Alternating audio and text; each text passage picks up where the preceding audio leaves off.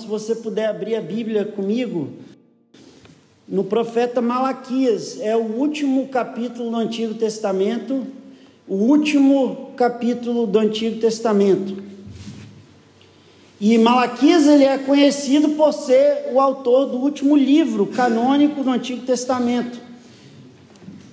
Nós temos algumas evidências internas no livro que nos levam a crer que Malaquias viveu na época de Neemias e também na época de Esdras, os últimos anos, período pós-exílico da história de Israel, antes que fosse inaugurado o que nós chamamos do período do silêncio. É, Malaquias não é o último profeta do Antigo Testamento. O último profeta do Antigo Testamento, ele faz alusão a ele aqui nesse capítulo. É um homem cuja história está registrada no Novo Testamento. O nome dele é João Batista. João Batista, apesar de ter a sua história registrada no Novo Testamento, ainda era um profeta que ministrava a Israel no período da dispensação do Antigo Testamento. No entanto, Malaquias é o último mensageiro de Deus, como eu disse, que sucede a um período de 400 anos de silêncio profético. E daí a importância, então, das palavras registradas no capítulo 4, porque essas são as últimas palavras de Deus para o povo de Israel, antes dele encerrar os seus lábios divinos por séculos por vir. Qual é a mensagem do texto? Esse texto fala apropriadamente sobre um dia. O verso 1 fala: Eis que vem o dia. O verso 3 também menciona: Naquele dia que eu preparei. Esse mesmo dia é chamado de o grande e terrível dia do Senhor, no verso 5. O povo de Israel se manteve então consistentemente desobediente e infiel. De acordo com a profecia de Malaquias no capítulo 1, se você folhear sua Bíblia para o capítulo 1, verso 6, Malaquias diz, o Senhor, na verdade, diz aos líderes: o filho honra o pai e, os, e o servo ao Senhor. Se eu sou pai, aonde está a minha honra? E se eu sou o Senhor, aonde está o respeito para comigo? Capítulo 2, a partir do verso 10, Deus acusa o povo. Não temos nós todos o mesmo Pai, diz Israel, não nos criou o mesmo Deus, por que seremos desleais uns para com os outros, profanando a aliança dos nossos pais. Judá, verso 11, tem sido desleal e abominação se tem cometido em Israel e Jerusalém, porque Judá profanou o santuário do Senhor, ao qual ele ama, e se casou com a adoradora de Deus estranho. Então, é, o Antigo Testamento termina Israel está debaixo do jugo de uma nação pagã ainda, mas Deus promete um tempo de esperança e julgamento. Deus promete um tempo de esperança e julgamento. Depende de cada um de vocês que estão me escutando e depende desse que vos fala se esse dia vai ser um dia de esperança ou de julgamento. Em última análise, depende, graças a Deus, do sangue de Jesus, que garante na minha e na sua vida que esse dia não vai ser um dia de julgamento, mas vai ser um dia de esperança. Eu quero deixar um parêntese com vocês. O texto que eu vou ler agora, eu geralmente faço alguns pontos, comentários introdutórios, às vezes fica um pouco longo. Esse texto tem um cumprimento histórico no, no tempo, no espaço. Aconteceu em Israel. Talvez Malaquias esteja é, profetizando sobre o que ocorreu em Jerusalém 70 anos depois de Cristo, quando o templo foi destruído definitivamente. No entanto, não há nenhuma dúvida aqui que Malaquias está falando de um dia também que ainda está por vir. Um dia onde essa, proferi, essa profecia será cumprida de um modo escatológico, poderíamos dizer, que indica o fim de todas as coisas. Você pode se colocar de pé então para a leitura da palavra de Deus, Malaquias capítulo 4. Malaquias capítulo 4. Pois eis que vem o dia e arde como fornalha Todos os soberbos e todos os que cometem perversidade serão como restolho. O dia que vem os abrasará, diz o Senhor dos Exércitos, de sorte que não lhes deixará nem raiz nem ramo. Mas para vós outros, mas para vós outros que temeis ao meu nome, nascerá o sol da justiça trazendo salvação nas suas asas. Saireis e saltareis como bezerros soltos de estrebaria.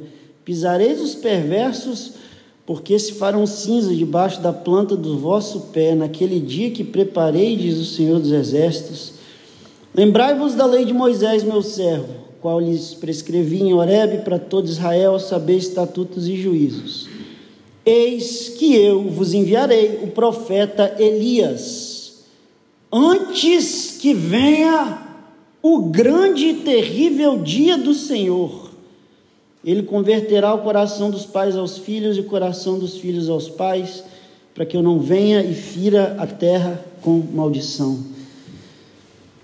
Senhor Jesus, eu queria que o Senhor enchesse o meu peito da presença do Espírito, porque eu desejo gerar no meu coração e no coração dos meus irmãos esperança. Aqueles que não conhecem ao Senhor Jesus, eu desejo gerar temor, mas um temor que leva ao arrependimento e glória e vida. Por isso eu te peço, Senhor, traz glória para o nome de Jesus nessa manhã. É assim que eu oro, dependendo do teu espírito. Amém, amém. Podem se assentar, irmãos.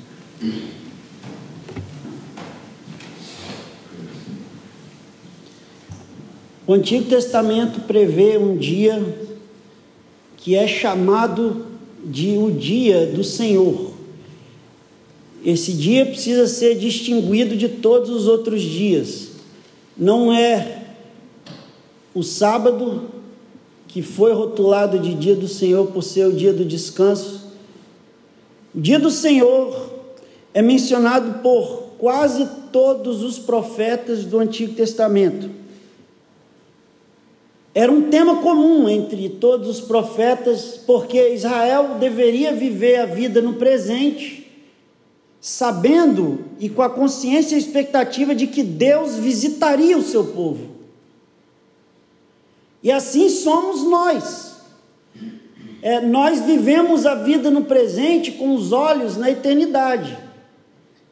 As decisões que nós tomamos, a maneira com a qual nós vivemos a nossa vida, a forma com a qual nós lidamos com os membros da nossa família, as decisões que nós tomamos no que diz respeito ao nosso tempo, ao nosso dinheiro, as nossas relações, os nossos relacionamentos, dos mais diversos, dos mais simples aos mais complexos, precisa refletir sempre uma consciência de alguém que entende que a história está caminhando para um cume, um ponto final, aonde um dia nós vamos estar na presença do trono de Deus para prestar contas de como nós fizemos bom ou mau uso da oportunidade que Ele nos deu.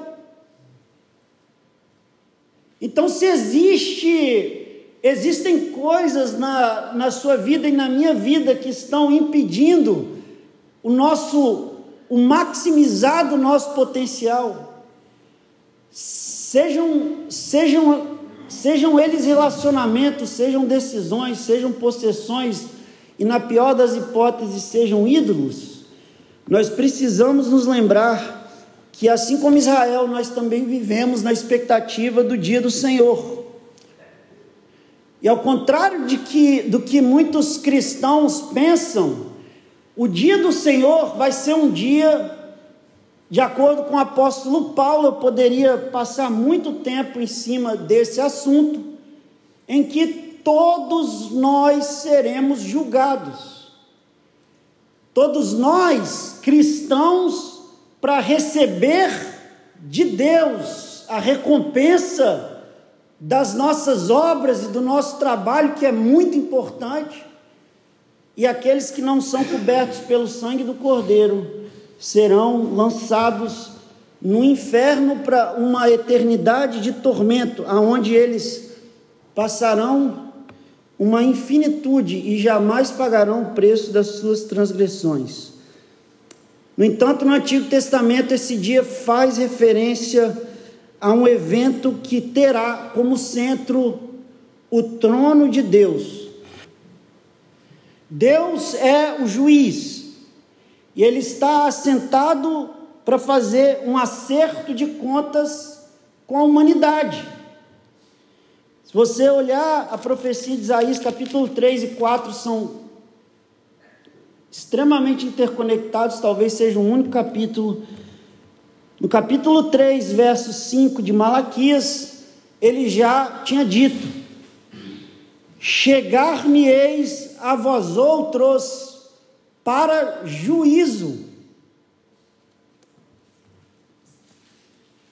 Serei testemunha veloz contra os feiticeiros, contra os adúlteros, contra os que juram falsamente, contra os que defraudam o salário do jornaleiro, oprimem viúva e órfão e torcem o direito do estrangeiro e não me temem, diz o Senhor dos Exércitos. Capítulo 3, verso 18: Nesse dia então vereis outra vez a diferença entre o justo e o perverso, entre o que serve a Deus e entre o que não serve a Deus. A profecia de Malaquias, capítulo 4, está em harmonia com uma mensagem ecoada por todos os profetas do Antigo Testamento. Alguns exemplos para vocês. Se abrir a palavra de Deus no livro do profeta Isaías, Isaías capítulo 13, verso 9. Eis que vem o dia do Senhor, dia cruel, com ira ardente, furor, para converter a terra em assolação e destruir os pecadores. Livro de Jeremias, capítulo 46, verso 10. Esse é o dia do Senhor, o Senhor dos exércitos, dia da vingança contra os seus adversários. Outro texto também que talvez seja relevante, Joel capítulo 2, verso 2 o dia do Senhor está próximo, dia de escuridão e densas trevas, dia de nuvens e negridão, qual desde o tempo antigo nunca houve e nem depois dele haverá. Poderíamos citar também o profeta Amós, capítulo 5, verso 18 Ai de vós que desejais o dia do Senhor. Por que desejais o dia do Senhor? é dia de trevas e não de luz. Como se um homem fugisse de diante do leão e se encontrasse com ele o urso. Ou como se entrando em casa, encostando a mão na parede, fosse mordido de uma cobra. Não será, pois, o dia do Senhor trevas e não luz. Não será completa escuridão sem nenhuma claridade. Em último lugar, Obadias, Sofonias, capítulo 1, verso 14. Está perto o grande dia do Senhor. Está perto o grande dia do Senhor. Está muito perto e se apressa. Atenção, atenção. O dia do Senhor é amargo e nele clama até um homem poderoso. Jesus falou sobre esse dia. E ele disse que naquele dia muitos virão até ele e dirão: Senhor, Senhor, nós profetizamos o seu nome, fizemos muitas coisas, expulsamos demônios. Jesus disse que naquele dia ele dirá a esses: Afasta de mim, porque eu não vos conheço. Então, voltando no profeta Malaquias, o que nós podemos aprender sobre o dia do Senhor? Malaquias 4.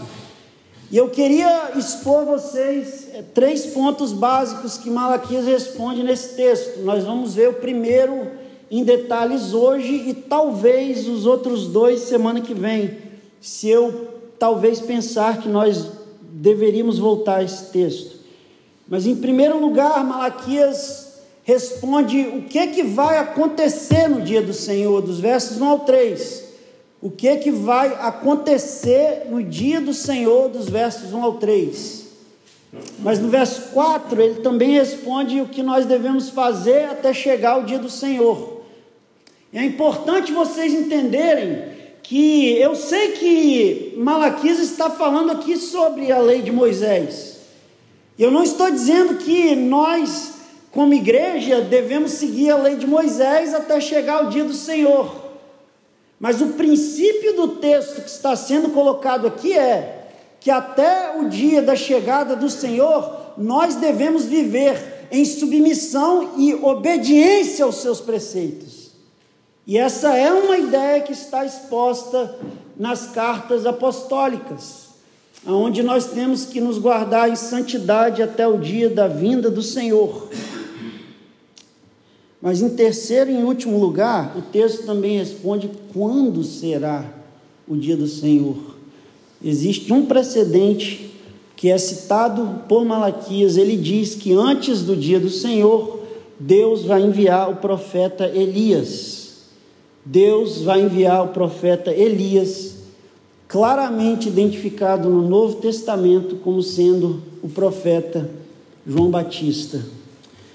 Então, vamos responder a primeira pergunta: o que vai acontecer no dia do Senhor? Dos versos 1 ao 3. Olha comigo na sua Bíblia, rapidamente, dos versos 1 ao 3. Irmãos, perceba que aqui existem dois lados de uma mesma moeda. A afirmação de um julgamento por vir pressupõe uma retribuição dupla que indica recompensa para o bem e o castigo para o mal.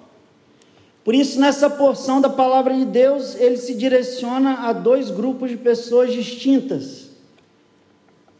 Em primeiro lugar, a mensagem de Deus para o povo de Israel e para a igreja hoje é, em primeiro lugar, segundo o verso 1, para os soberbos para os soberbos. Mas Deus também fala no verso 2: qual é o segundo grupo? Vós outros que temeis o meu nome. Ambos os grupos existem ainda na atmosfera da igreja e do mundo nos dias de hoje. Existem os soberbos, existem os arrogantes, Existem aqueles que não se dobram ao senhorio de Deus, de Cristo, e existem aqueles que, em submissão à vontade de Deus, temem o seu nome. Qual é a mensagem de Deus para esses dois grupos? E continua sendo a mensagem de Deus para esses dois grupos hoje. Em primeiro lugar, a mensagem de Deus para os soberbos. A mensagem de Deus para os soberbos. Os soberbos, eles são descritos no capítulo 3 como sendo aqueles que não temem ao Senhor.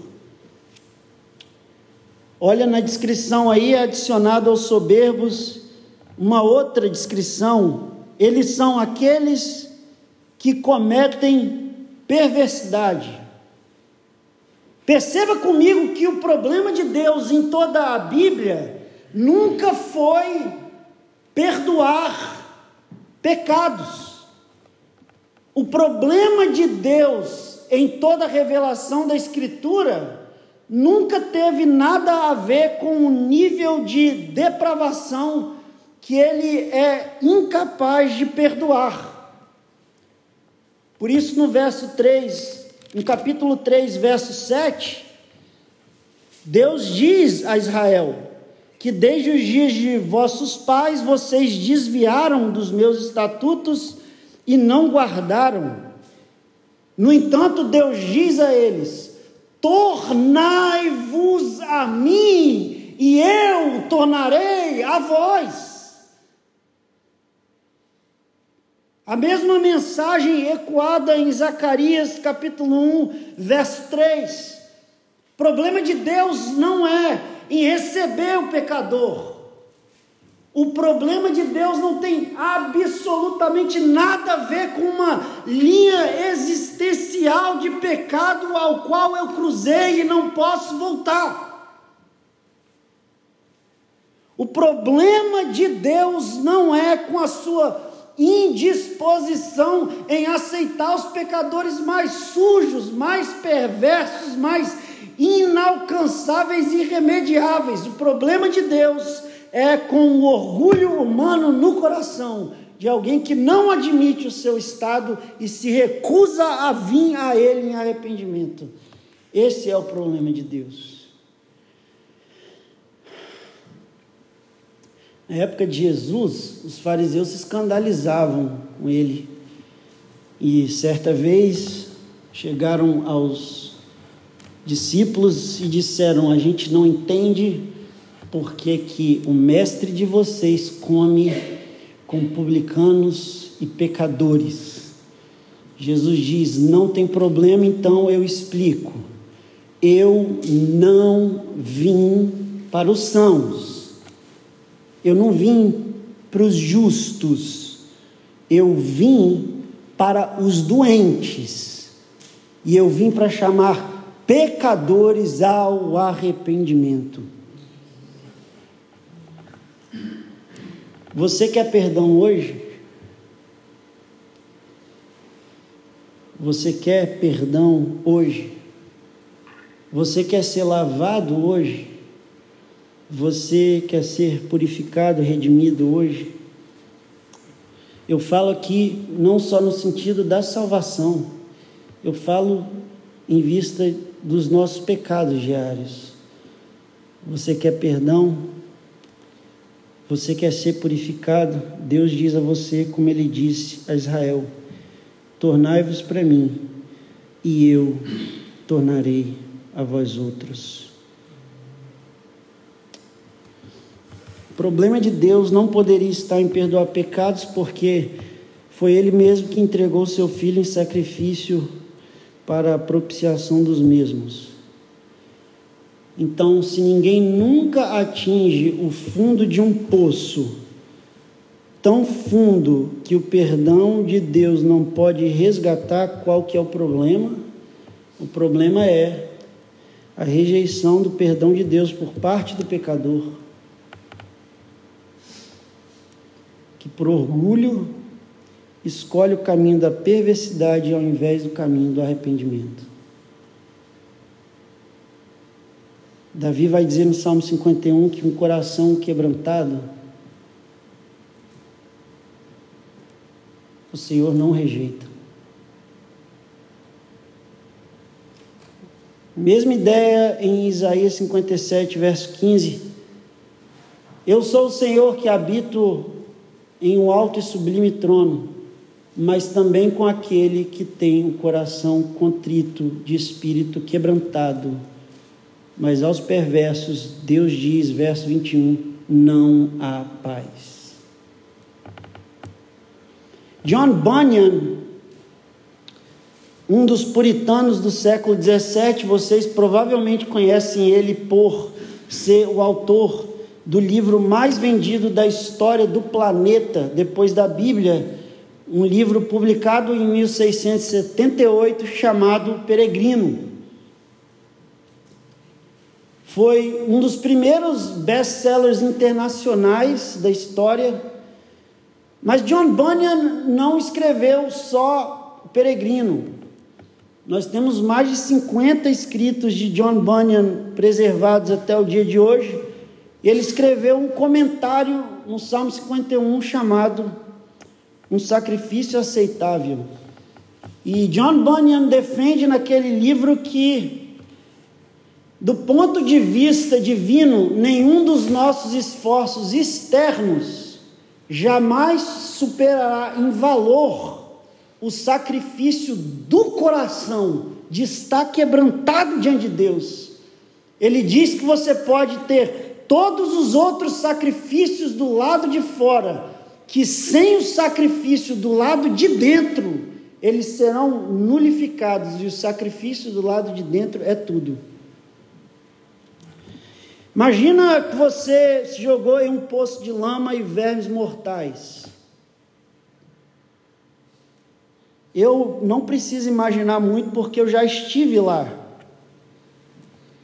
E aí um resgatador te lança uma corda.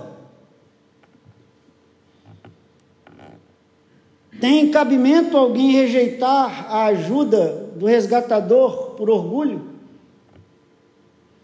Não. No entanto, é exatamente isso que nós fazemos. Foi exatamente isso que eu fiz por muitos anos da minha vida, e é exatamente isso que eu não desejo que seja o caso de nenhum de nós.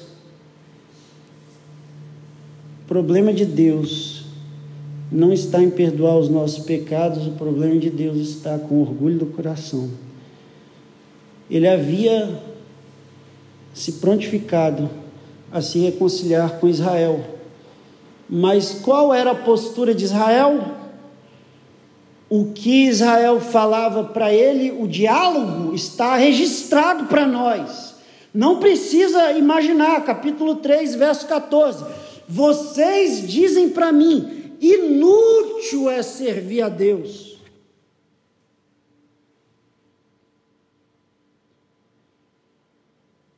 O que nos aproveitou termos o cuidado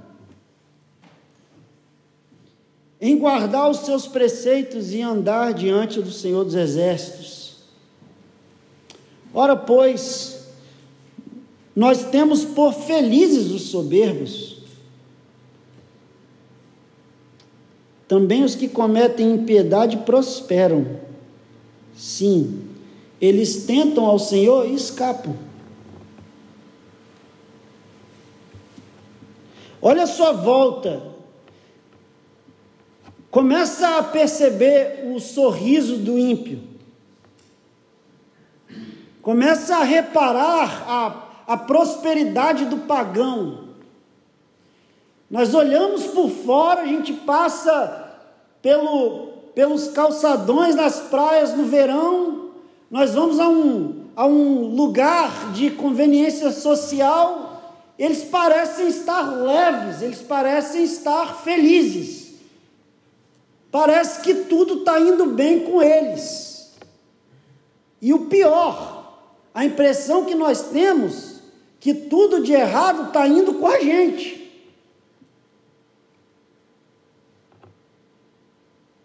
Nós estamos sendo perseguidos. Nós estamos nos negando. Nós estamos priorizando a obra de Deus ao invés do dinheiro. Nós estamos servindo a Cristo e não ao mundo.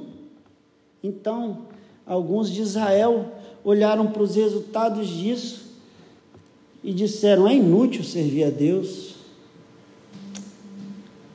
A gente não está ganhando nada na história. Felizes são os soberbos. Capítulo 1, verso 2 do profeta Malaquias, Deus diz: Eu vos tenho amado, Israel. Uau! Eu vos tenho amado, Israel.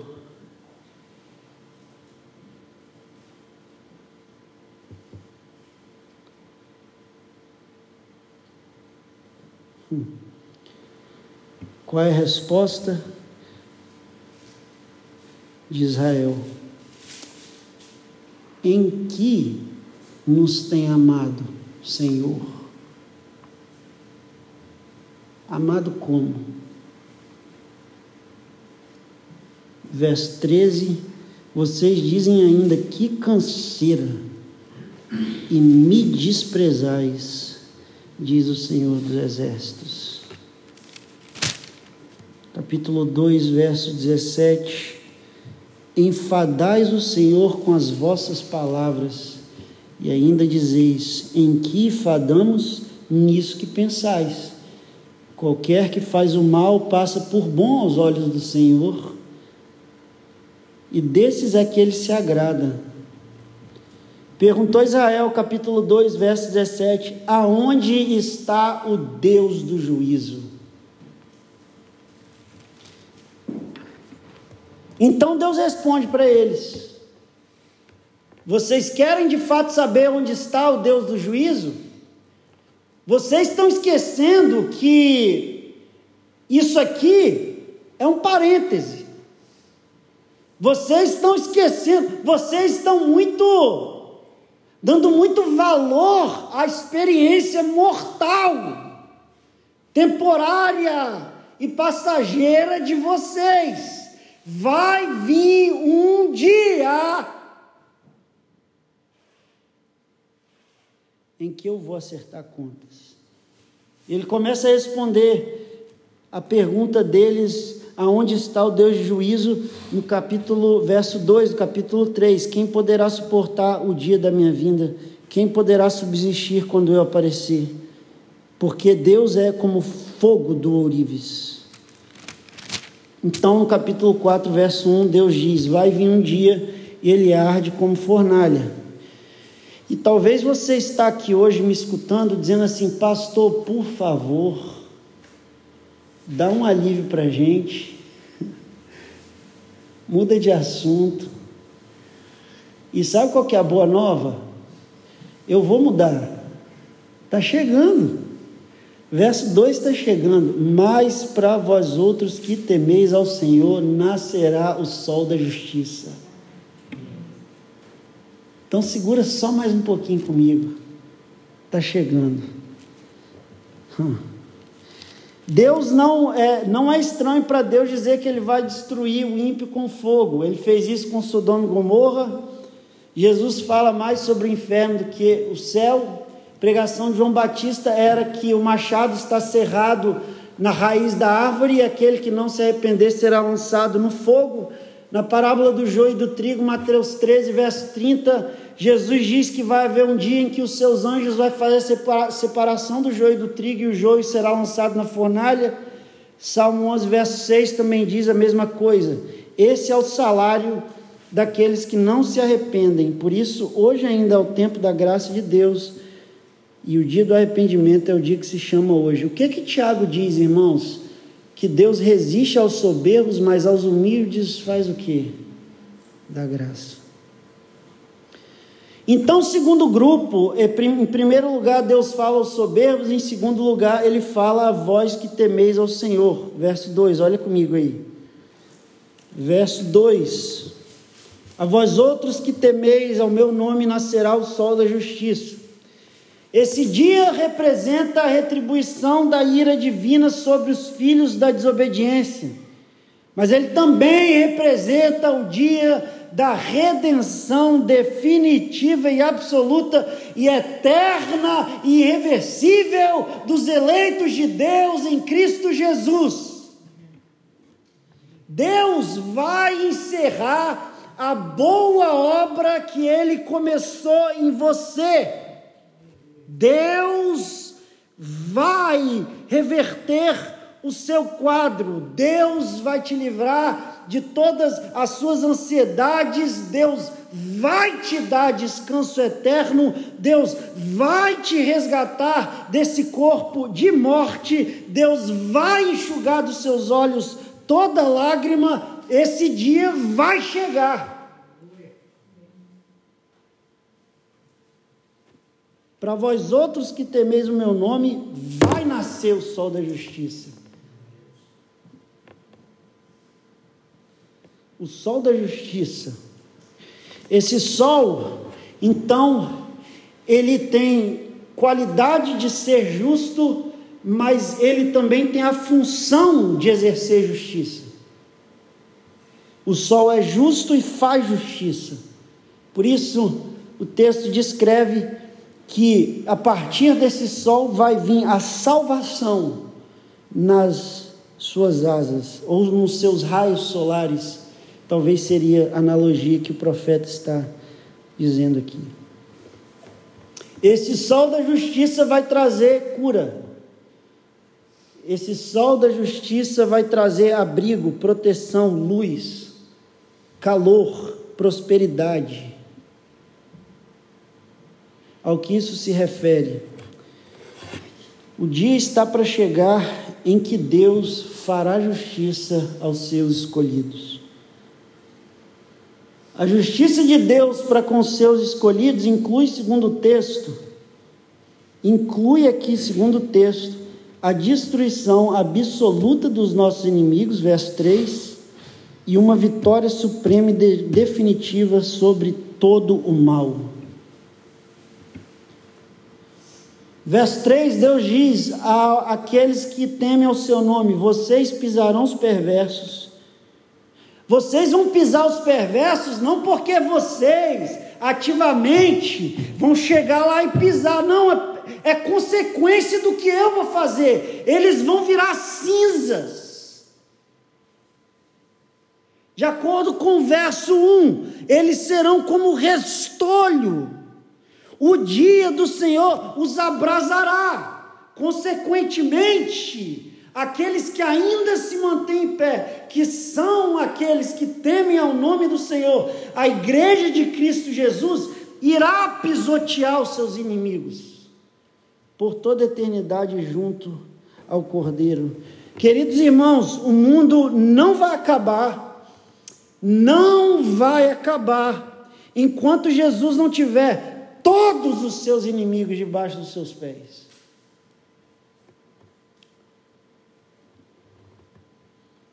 Todos os seus inimigos debaixo dos seus pés. Eu poderia citar muitos textos, Hebreus 10, verso 12 e 13, Salmo 110, verso 1, que é o texto mais citado no Novo Testamento, do Antigo Testamento. O Senhor disse ao meu Senhor: Assenta-te à minha direita, até que eu coloque todos os seus inimigos debaixo dos seus pés.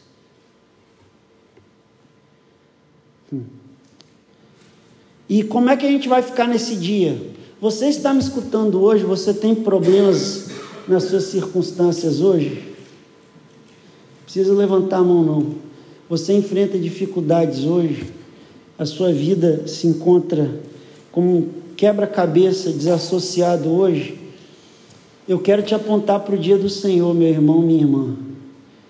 Porque naquele dia, olha o verso 2 vocês vão saltar como bezerros soltos na estrebaria.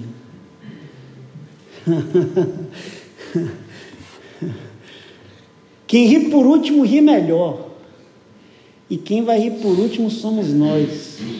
Eu queria poder imitar isso aqui. Eu vou escandalizar alguns de vocês.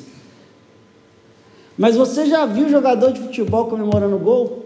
O texto está dizendo: vai chegar o dia que você vai explodir de alegria. Você vai saltar igual um bezerro.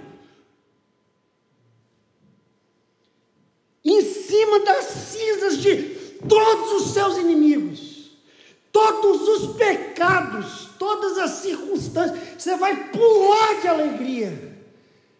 Quando esse dia chegar aqui, meu povo que hoje sofre, vai sair e saltar como bezerros soltos na estrebaria. É isso que o dia do Senhor representa para nós. Ele vai vir a qualquer momento. Você está preparado? E se você hoje enfrenta situações adversas na sua vida, das quais você não tem solução, sejam doenças, problemas de relacionamento, problemas financeiros familiares, eu quero te apontar para esse dia. Eu quero que você erga sua cabeça e viva com esperança, porque o dia da sua vitória está garantido e vai chegar.